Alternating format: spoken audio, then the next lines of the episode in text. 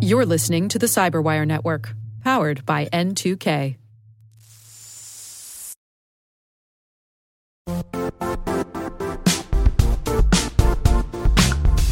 The IT world used to be simpler. You only had to secure and manage environments that you controlled. Then came new technologies and new ways to work. Now, employees, apps, and networks are everywhere. This means poor visibility, security gaps, and added risk. That's why Cloudflare created the first ever connectivity cloud. Visit cloudflare.com to protect your business everywhere you do business.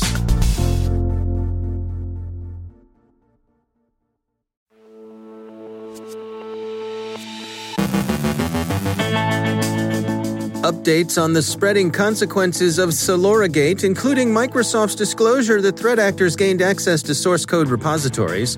A hard coded backdoor is found in Zyxel firewalls and VPNs. Kawasaki Heavy Industries says parties unknown access sensitive corporate information. Slack has been having troubles today. Andrea Little Limbago from Interos on democracies aligning against global techno dictators. Our guest is Drew Daniels from Druva with a look at the true value of data. And a British court declines to extradite WikiLeaks' Julian Assange to the United States.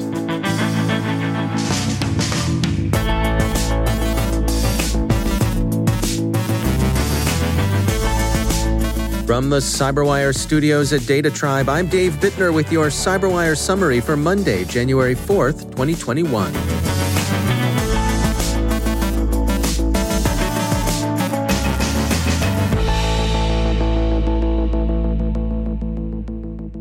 Microsoft last week updated its account of Solorigate, the large cyber espionage campaign generally attributed to Russia's SVR. Redmond says the threat actors gained access to several of the company's source code repositories. The intrusion is believed to have been limited to inspection of the code. Microsoft reports that it found no evidence that any code had been altered, that it's contained and remediated the infestations it found, and that the company's assume breach approach to security limited the damage. CISA has directed all federal organizations to upgrade their SolarWinds Orion instances to the latest version. The agency had earlier told them to hold off on updating their software until it had an opportunity to assess the effectiveness and the effects of the upgrade. It's now done so, and it's determined that SolarWinds has fixed the vulnerabilities in Orion and that agencies should move to the new software promptly. The New York Times review of the Solorigate affair puts the tally of affected networks, both government and corporate, at upwards of 250. The campaign is thought to have succeeded in part because it was staged through servers in the U.S. at the time when NSA and U.S. Cyber Command were focused on election security and their own penetration of hostile infrastructure. The cyber espionage is unusually troubling because the persistence it established could amount to battle space preparation for future destructive attacks. Researchers at the Dutch firm Eye Control have found a hard coded admin backdoor on Zyxel firewalls and VPN gateways. ZDNet reports that more than 100,000 users are affected. Zyxel's security advisory says that patches are available for affected products in its ATP USG, USG Flex, and VPN series. A fix for the NXC series is expected in April. Users are advised to apply the available patch. Zyxel describes the backdoor as follows quote, A hard coded credential vulnerability was identified in the ZYFWP user account in some Zyxel firewalls and AP controllers. The account was designed to deliver automatic firmware updates to connected access points through FTP. End quote. The downside of this is obvious, and the vulnerability is readily exploited by IoT botnets set up for password attack. So do patch. Vulnerable systems are readily accessible. Any prospective attackers apparently do not need any other prior access to them. Kawasaki Heavy Industries disclosed last week that its networks had been subjected to unauthorized access by external parties unknown. The Tokyo headquartered industrial conglomerate says that sensitive corporate information was exposed, but that no personal data were at risk. Reports in the Japan Times suggest that the information compromised was related to defense programs, but beyond that, little is publicly known about the incident. The intrusions were first detected in June. The company says that it had completed remediation by early December. The first work week of the new year got off to an unpleasant start with respect to the widely used business collaboration tool Slack. Slack users began to experience outages around 10 o'clock this morning, and at 11:30 the platform declared that it was a general outage. Something's not quite right was the understated notification posted to the company's status page. Shortly before noon, Slack amplified, writing, There are no changes to report as of yet. We're still all hands on deck and continuing to dig in on our side. We'll continue to share updates every 30 minutes until the incident has been downgraded. Around 12:30 Eastern Time, Slack said that users had begun to see an improvement in service. A system refresh is apparently having good effect, but the company remains cautious about declaring victory.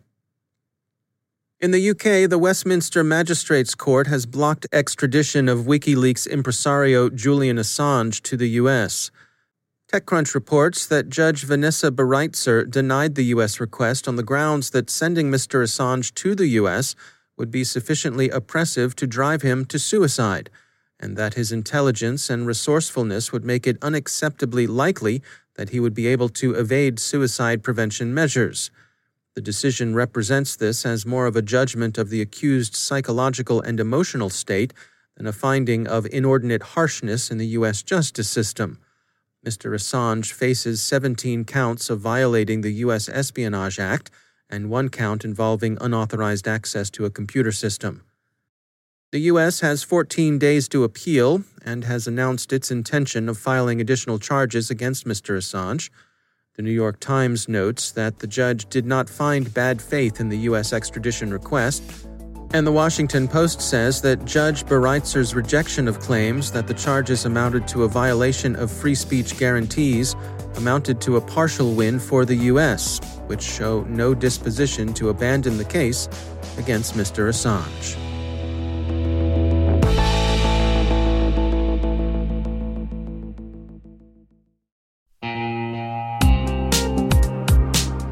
Managing the requirements for modern security programs is increasingly challenging and time consuming. Enter Vanta.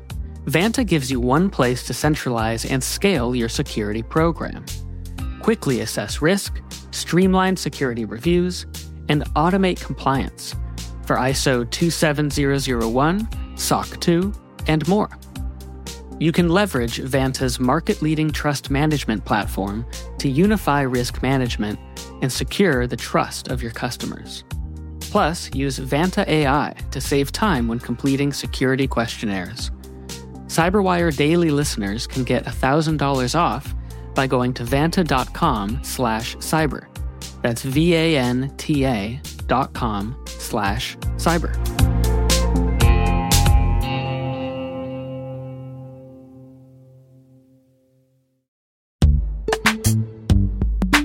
In the dynamic world of enterprise security, identity architects and IT leaders face a major challenge. Growth by repeated acquisitions multiplies the complexity of everything. Multiple IDPs, MFA providers, policy engines that all need to coexist. This can lead to fragmented user identities and policies that create security vulnerabilities and add access friction. Strata Identity solves this. Now you can decommission unneeded IDPs and consolidate the ones you'd like to keep without rewriting apps or disrupting users, engineers, and app owners.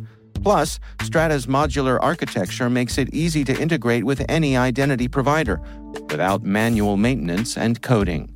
Join the ranks of cybersecurity leaders using identity orchestration Visit strata.io slash cyberwire, share your top identity security priorities, and receive a pair of complimentary AirPods Pro. Offer valid for organizations with over 5,000 employees. Step into a new era of identity management at strata.io slash cyberwire.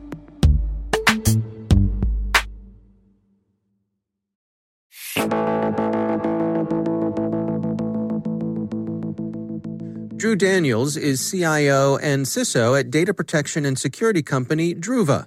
They recently published the 2020 edition of their Value of Data report And Drew Daniels joins us to discuss their findings. Drew, welcome to the Cyberwire. Thank you. I'm happy to be here.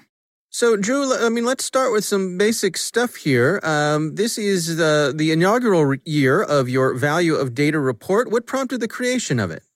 Well, I think there was a number of things that we looked at um, in this. Um, you know, when when we were thinking about this report, we knew that everybody was experiencing this pandemic, and that uh, it was clear to us that they may not know where their data is or how it's being used.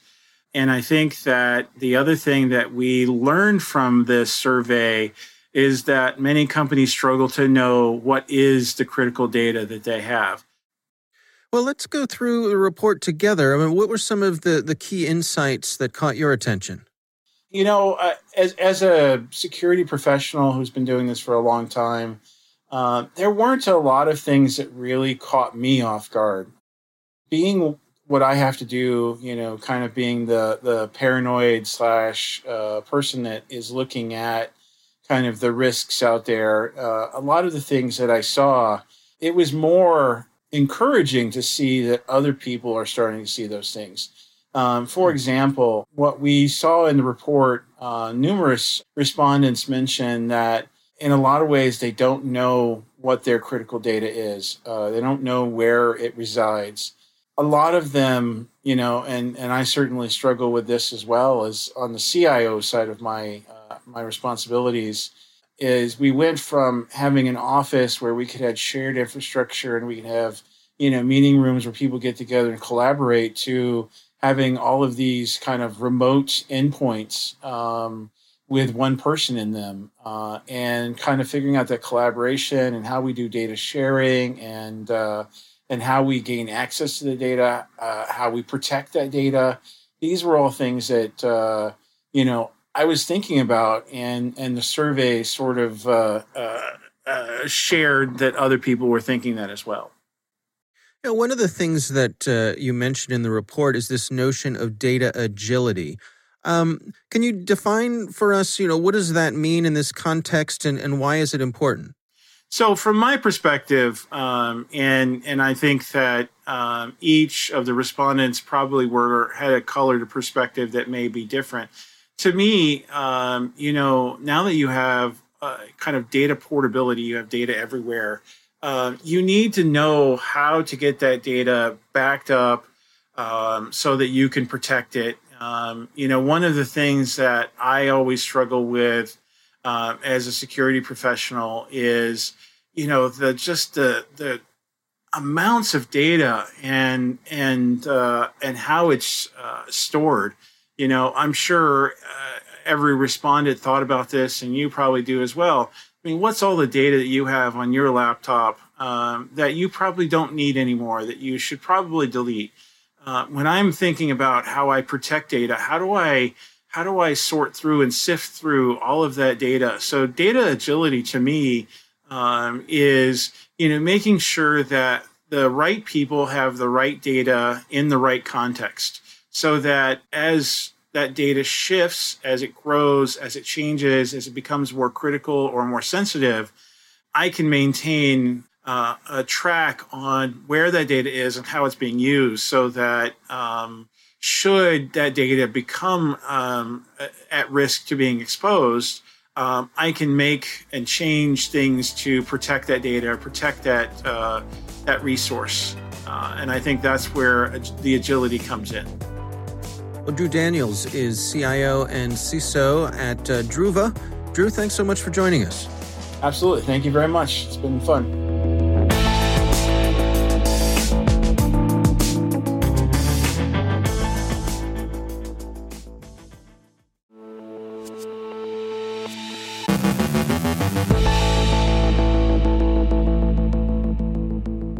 And joining me once again is Andrea Little Limbago. She's the Vice President of Research and Analysis at Interos. Uh, it's great to have you back. I wanted to touch today on uh, what I'm sensing is some, um, I guess, some pushback from governments when it comes to uh, some of these big social networks, some of the big tech companies. I wanted to get your take on this. What are you tracking?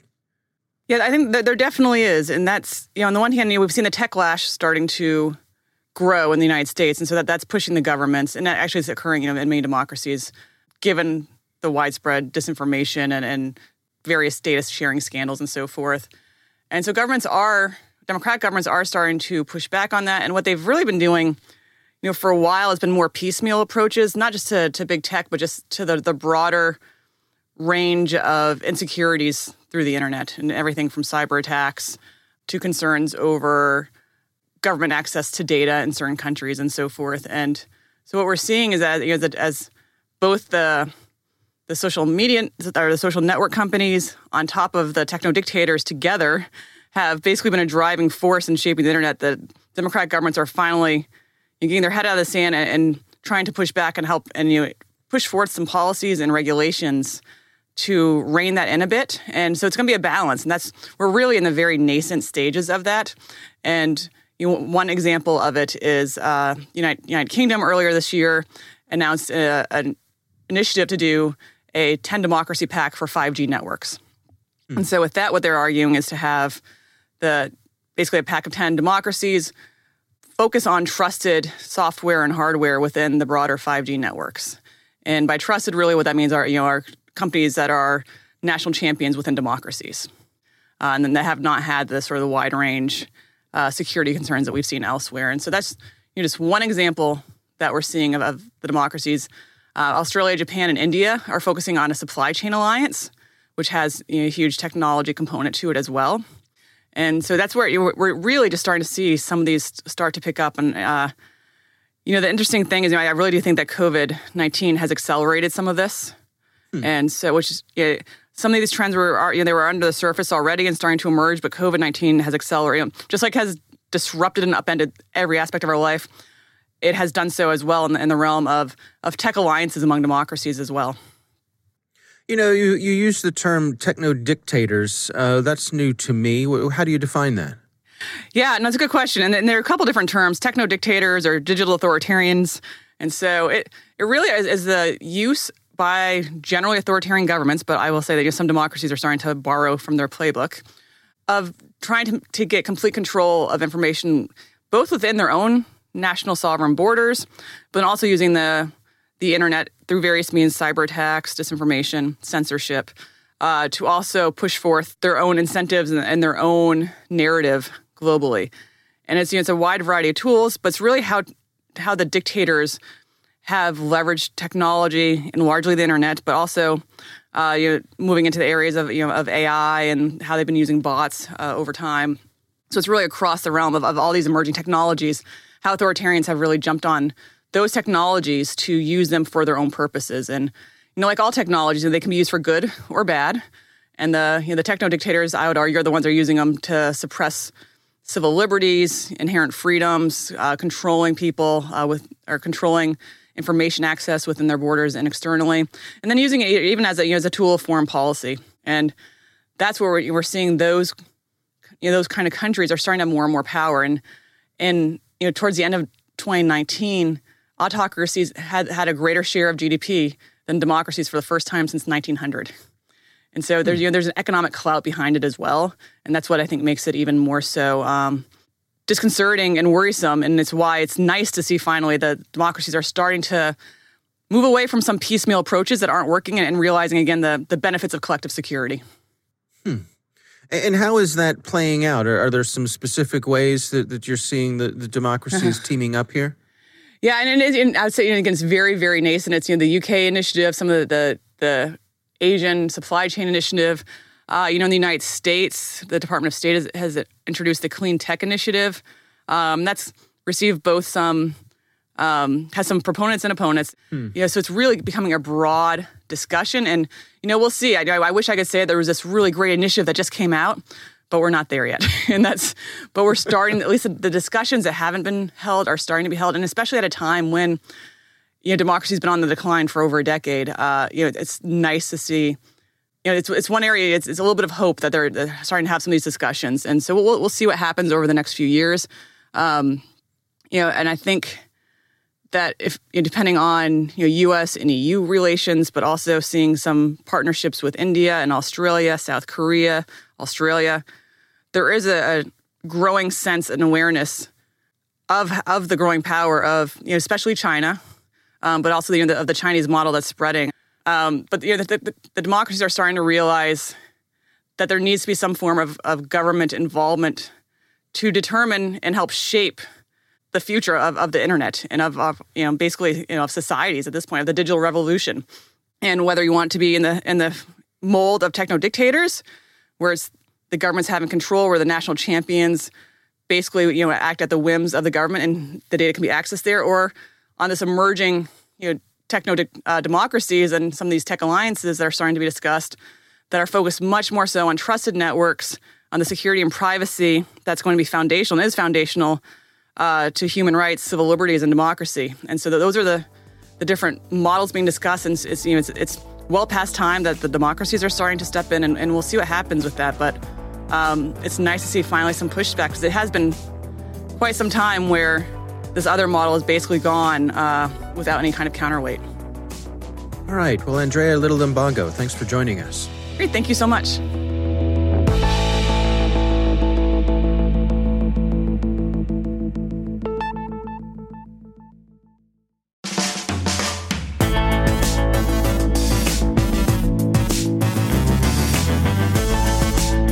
And that's the Cyberwire. For links to all of today's stories, check out our daily briefing at thecyberwire.com. And for professionals and cybersecurity leaders who want to stay abreast of this rapidly evolving field, sign up for Cyberwire Pro.